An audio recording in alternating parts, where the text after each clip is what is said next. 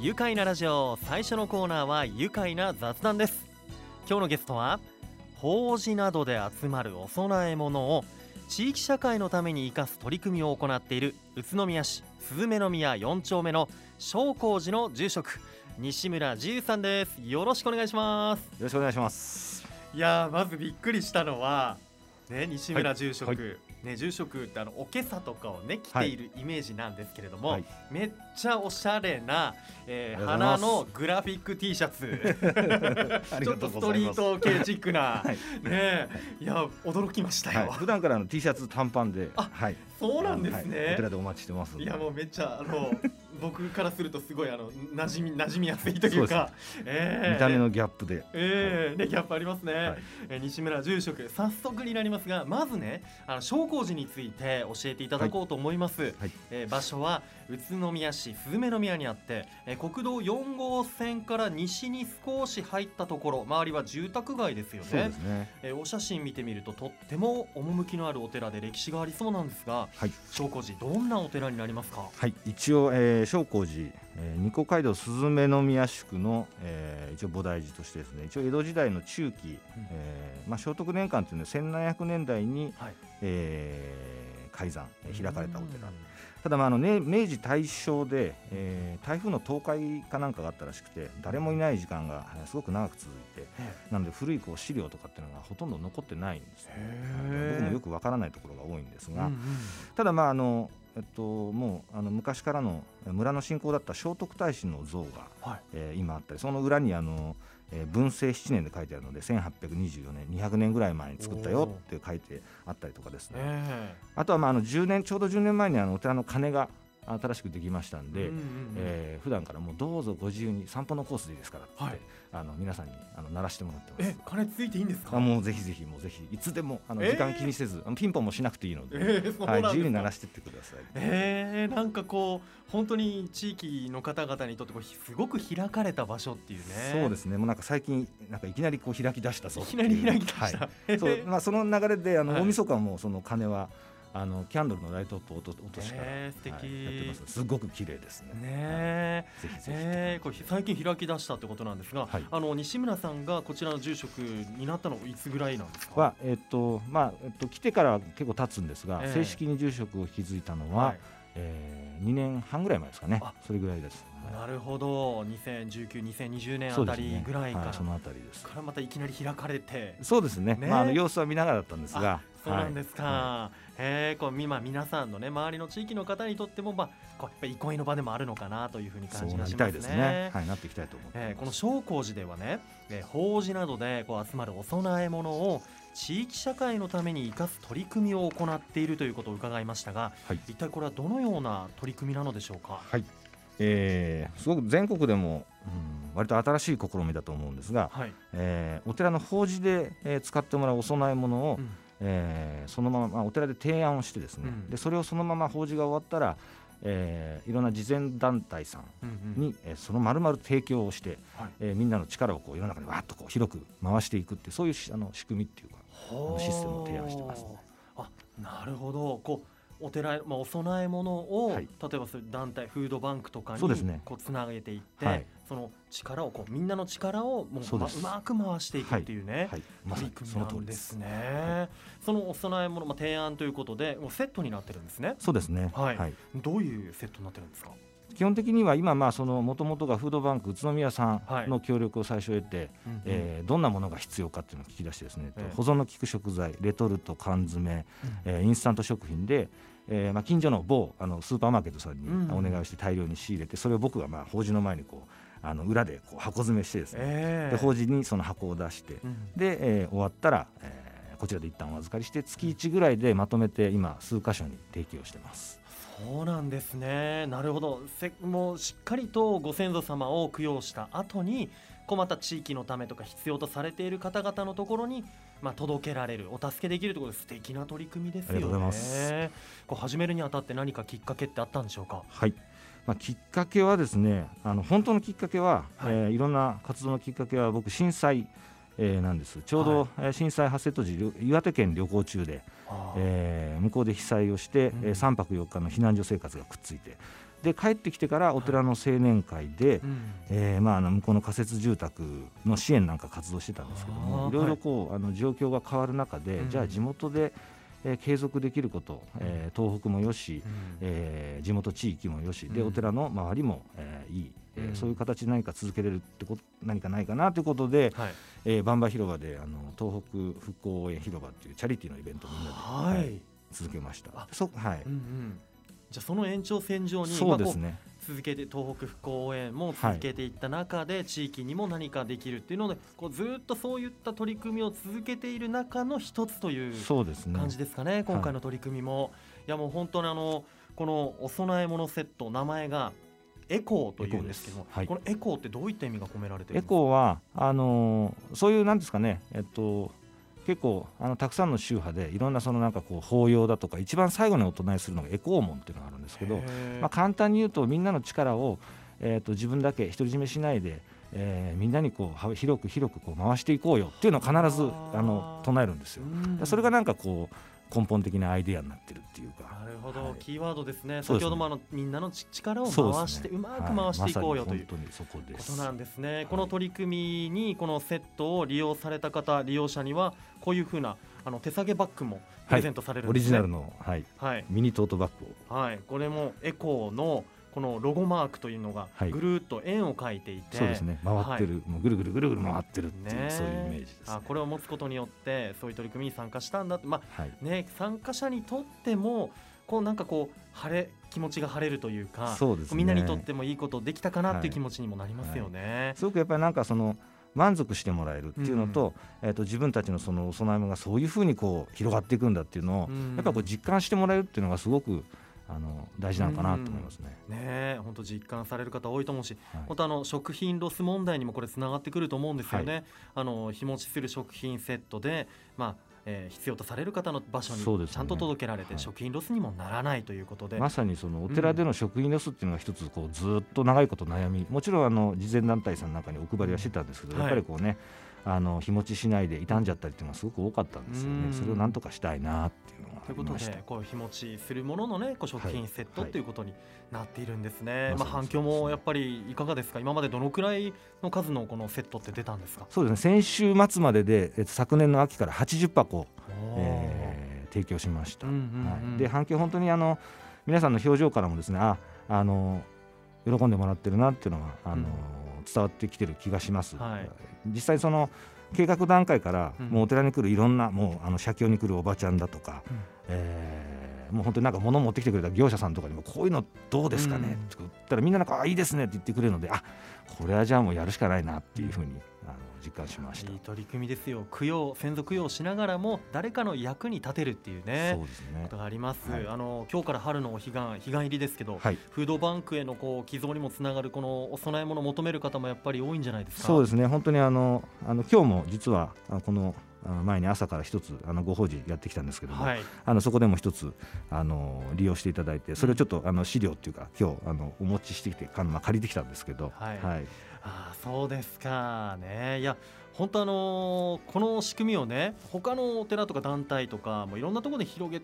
広がっていったら素晴らしいなというふうに思うんですがあのこれ昇光寺の檀家さんじゃなくても、はいはい、例えばなんかうちで飲み物多く買っちゃったんだけど飲みきれないから、はい、昇光寺さんどう？っていう感じでこう寄付などもできますか？そうですね。はい。もうぜひぜひ。とにかくあのそういうふうなんですかね。こうみんなの力が回ってんだってこういうのがあるんだっていうのをまず知ってもらうことが何より大事だと思うのでうん、でそういう中であのなんですかね。そういうのあったら本当にどんな相談でも、うん、聞かせてもらえればいいかなと思ってますんで例えばね、はい、食品とかでなくてもそうですね。よかったり、はい。ね、どんなものでもいいと思うんです。本当に。本当広がっていくといいなと思います、ラジオを聴きの皆さんもぜひね何かこう無駄になってしまいそうなものがあったりしましたら宇都宮市の鈴宮商工寺さんまで、まあ、寄付などの検討してみてはいかがでしょうか。後ほどお問いお問い合わせ先商工寺の電話番号をお伝えさせていただきます。じゃあ西村さんには後半もお話を伺っていきます、はい、それでは一旦ここでブレイクしましょう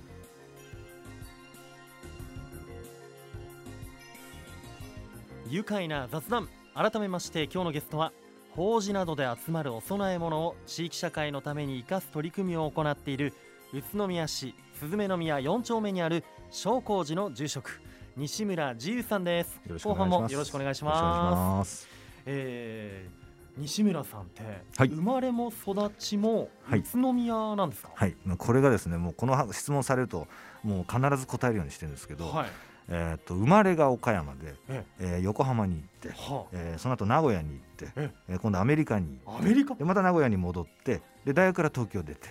で今宇都宮に至るっていう、えー、すいません。すごい。いろんな街で暮らしてますね。そうですね。なんかそうやってはい。いやいっぱい聞きたいこと出てきちゃうんですけどまず、ね、待ってなんでアメリカに行ったんですか？アメリカはあの小学校6年から1年半親父の仕事のえー、都合で家族全員で、はい、お父さんどんなお仕事されてたんですか？あの名古屋の大学で教員をその当時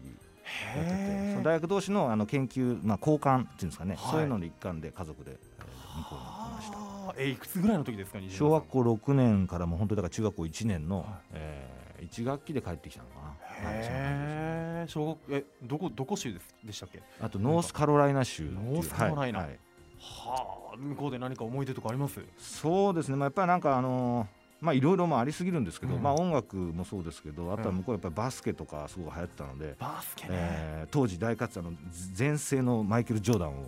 生で試合で見れた。見たんですか？見ました。すごい。スタジアムがでかすぎるので、はい、なんかあのジョーダン自体もちっちゃくて、ええ、フラッシュが焚いた時だけあ今多分シュートしたんだなっていうのが分かるっていう。もう近畿市ぐらいのサイズそうですもう本当に。はい。あまり実感としてはへえそれ1900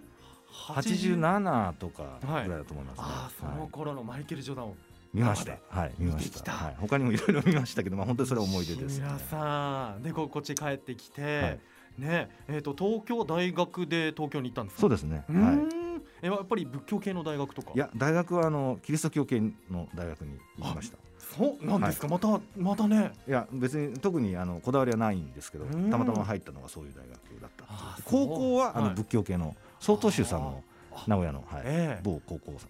愛知高校そうなんですね、はい、高校時代仏教と、まあね、そのまあアメリカでは多分ねクリスチャンなこう教会に行かれたりとかもしたんでしょうけども、ね、礼拝とか、はい、礼拝とかね、ね、いろんな経験をなさっています。あのでね大学時代東京であのバンド活動もされていたと伺いました。そうですね、まあ、大学4年間からずっと30までは東京でもひたすらこうバンド、まあ他にもいろんな仕事をしたりアルバイトしたりとかいろんな、はい、あのことしてたんですけど、まあ一つ芯がバンドっていうのがありました楽器やらやら楽器は僕は、はい、もうずっとドラムしかできないんです。ドラマ、はい、もうリズム隊ですね。そうですね。へえじゃあね、昔はこうドラムを叩いてて今は木魚を叩くそうですね。それ本当それ結構言われるんですけど本当にあの なんかね馬鹿にするんじゃないよって話なんですよね。はい、怒られちゃいますよね。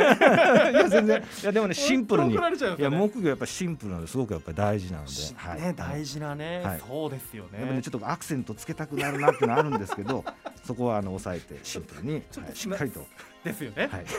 ちょっとスナップ聞いてんなみたいなね。そうね。はい、そういう細かいこだわりはあのやってます。わかんないかもしれないですけど。ぜひ聞きたいところです。はい。い、いやねそんなねもうあの本当もうイメージとまたガラッと違うファンキーなね、はい、住職志村さんだなと思うんですけど、住職になるきっかけって？はい。まあ、あの30まで音楽活動一つなんかそのバンドのなんですかね一つまあその線引きみたいなのが30だった、うん、そのタイミングで、えー、結婚したのが、えっと、お寺の長女だったのでそれで一般からお寺に来るような形ではい、それでこちら宇都宮の方に来て、もう10年以上経ってるということね。ね、はい。えー、どうでしょうか？宇都宮、はい、スズメの宮、はい、好きなところ。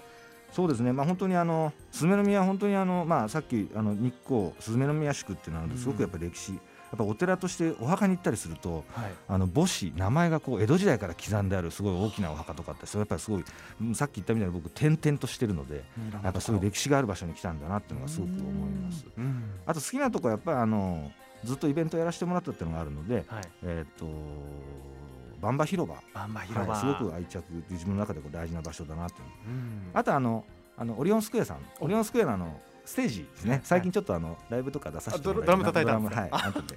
あの景色が大好きなんですよね。はい。もうね、オリオンスクエアのステージからの景色がまた、写真撮ったりして。なるほど、ね、そのミュージシャンとしての活動もね、続けられていますけれども、いやそんな西村さんコーナーのこの前半ではお寺へのお供え物をフードバンクへ寄付する取り組みについて伺いましたが、え実はね西村さん他にもまあ一人親家庭などの子どもたちを支援する取り組みも行っていらっしゃいます、はい、えー、それはというと、えー、先週のこのコーナーにご出演くださった宇都宮市東今泉に学生服のリユース店桜屋宇都宮店をオープンしたばかりの皆川純子さんとの活動になります、えー、どんな活動なのかぜひ聞かせてください、はい。え皆川さんがですねその子ども園朝ごはんとおやつカフェ七色、うん、おやつカフェっていう活動をしてて、はい。えーとまあ、いろんなパン屋さんだと。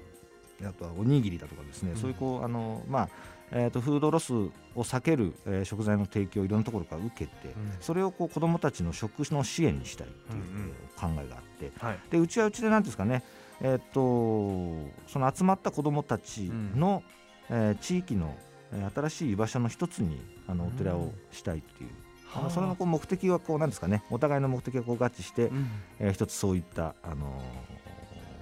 おやつカフェっていうのを開催を始めました。なるほどこのカフェの場所として昇光寺ででそういった、まあ、食品とかを寄付してくれる、まあ、者たちが集まって、はい、子どもたちがそのおやつを食べたりとか、ね。はい。ね、どうですか？利用するお子さんたち触れ合ってみて。そうですね。もう本当にあのひたすら僕らは子どもたちと一緒にこうけん玉やったりとか、うん、ルービックキューブやったりオセロやったりとか、ひたすら遊び倒すっていう。はい、ひたすら。ひたすら遊んでます。なるほど。楽し楽しそうですよね。そうです。自分が一番楽しいつもりでやってます、今度は子供たちとどんな遊びしようかなみたいなね考えたりとか、ね、この間僕オセロ負けちゃって僕結構自信あったんですけど、はい、負けたんでちょっと次は次は勝とうと、はい、本当に勝とうと思ってますね。本当なんか悔しそうな顔しています。ねえと思ってびっくりしちゃったんですけど、うん、いやそうやっていや今お子さんとかってこう年代幅広いですか？集まってくるそうですね幼稚園からと中学生の子も、あのいたと思いますし、はい、ああじゃあこう大きいお兄ちゃんお姉ちゃんがいるとかねこうちっちゃい子にとっても楽しかったりとか。そうでもけん玉とか一番盛り上が 本当に最後盛り上がってるのは大人ですね親が一番はい。しめしめって思ってますけど、ね、見てて。いやなんかフェイスブックとか翔子寺さんの見てると今度はもうあのこれやるぞみたいなね、はい、けん玉やるぞ竹けん玉でしたっけ？なんかこう作ったぞみたいな。あそうですね。あと筒剣っていうのが、はい、長野で新しいおもちゃが流行ってそれのこうやっぱりなんですかね、あの発信っていうのはこう、うん、スタートの場所を宇都宮でやろうみたいな。うちにしちゃおうなるほど。いやおやつカフェでもこうね 本当楽しそうだなと思いますよ、はい、うん。楽しんでます。ねあの正光寺ではこのおやつカフェは毎月第2第4日曜日の午後3時から4時半まで開催している、はい、ということですね、はい、えー、このおやつカフェが派生して楽しいイベントも行われる予定なんですね、こちらが、えー、4月24日日曜日にあります正光寺の花祭りえー、谷本健一郎ライブというね、はい、今日チラシもお持ちいただきましたが、はい、どんなお祭りになるんですか？谷本健一郎さんっていうですねあの歌手の方がいらっしゃってもうなんかもうずっとそのバンバ広場のチャリティーイベントにずっと呼んで来てくれてたのでまあなんか友達みたいにこう接してくれてで、えー、お寺でそういう音楽のイベントずっとやりたいなと思ってた中、えーと、とりあえず第1弾はこの人絶対呼ぶぞと思ってた。それがまさにあの今年の4月ね、あの NHK、E テレ、フックブックロー、はい、えー傑作君役としてもレギュラー出演されていた、ねはい。はい、あのボンバーヘッドというか。もうまさにこの、はい、もう頭ボンチリチリ頭の、ええ、このままで来ます。来てくれるんです、ね、バスバスもこのままで乗ってきますから。もう分かりますめっちゃ目立ちますね、はい、来た。えー、こちらが4月24日日曜日に、えー、ライブとこの花祭りが正光寺で行われる予定です、はい、あのー、これ正光寺のフェイスブックにもね、はい、トップに上がってきますので、はい、見ていただきたいですね。いや今日お話聞かせていただいているともう本当地域でね楽しくつながりたい困っている人がもしいたらもう笑顔にしたい。もうそんなね西村さんの思いがたくさん伝わってきました。いや本当まだまだねお聞きしたいことたくさんあるんですよ。ね、実はあの漫画家志望だったとか、ええ、西村さん自らデザインする 特製のお守り、はい、守り札とか、はい、T シャツとかのグッズとかもね、本、当、おしゃれでねかっこかわいいんです。あの正光寺の、えー、ベースでえー、はい、こちらね、えー、インターネット販売ベースで販売されているということで。そうですね、まあ、あとはもうあのお近くの方ぜひあの直接来てもらって、はい、その方があの送料かかんないですから、はい、そうですよね、はい、ついでに金鳴らしてってもあもう全然もいつでも、はい、い。やいいです。本当に。用がなくてもあ言ってもいいです。ピンポンしなくていいんですね。いいですはい、い。やもうそんなね、えー、これからもねあのもちろん他の取り組み新型コロナの影響を受ける子育て家庭の支援につながる取り組みもされていたりします、あのぜひえー、証拠寺のフェイスブックご覧いただきたいと思います。はい、ぜひもうお時間も迫ってまいりました。えー、これからの目標ここでお聞かせいただけますか？そうですね。あのお寺って取り扱う商品がないのでその分こう人の心にこう語りかけたり動かしたりとか、うん、でそうやって何でもできる場所だなと思ってるので、うん、いろんな窓をたくさん開けていろんな人がこう入ってきていろんな交流が生まれてそこからいろんなコミュニケーションでいろんなことがわーっとこう広がっていって結果みんな楽しく、うん、あの地域の新しい場所の一つにどんどんしていきたいなと思ってます。はいいやもう本当西村さんのお話聞いてるともう本当数々の楽しそうな取り組みにねワクワクするし。本当あの支援とか子どもたち楽しませたいんだけどどうしていいかわからないっていう方もしラジオ聞いてる方にいたらあの西村さんの取り組みに参加されてみてはいかがでしょうか、えー、寄付や支援などについてのご相談も、えー、商工寺にお願いします電話番号をお伝えします商工寺028-653-1165 028-653-1165番です。えー、証拠時フェイスブックもありますよ。あと愉快なラジオの番組フェイスブックにも情報をこれからアップしていきます。そちらもぜひご覧ください。よろしくお願いします。では最後になりました。このワードで一緒に締めたいと思います、はい、えー、みんなを笑顔にする西村住職がいますよ。いきますよ、はい、せーの。証拠寺愉快だ。宇都宮。愉快な雑談。今日のゲストは法事などで集まるお供え物を地域社会のために生かす取り組みを行っている宇都宮市鈴宮宮4丁目にある商工寺の住職西村自由さんでした。どうもありがとうございました。どうもありがとうございました。住めば愉快な宇都宮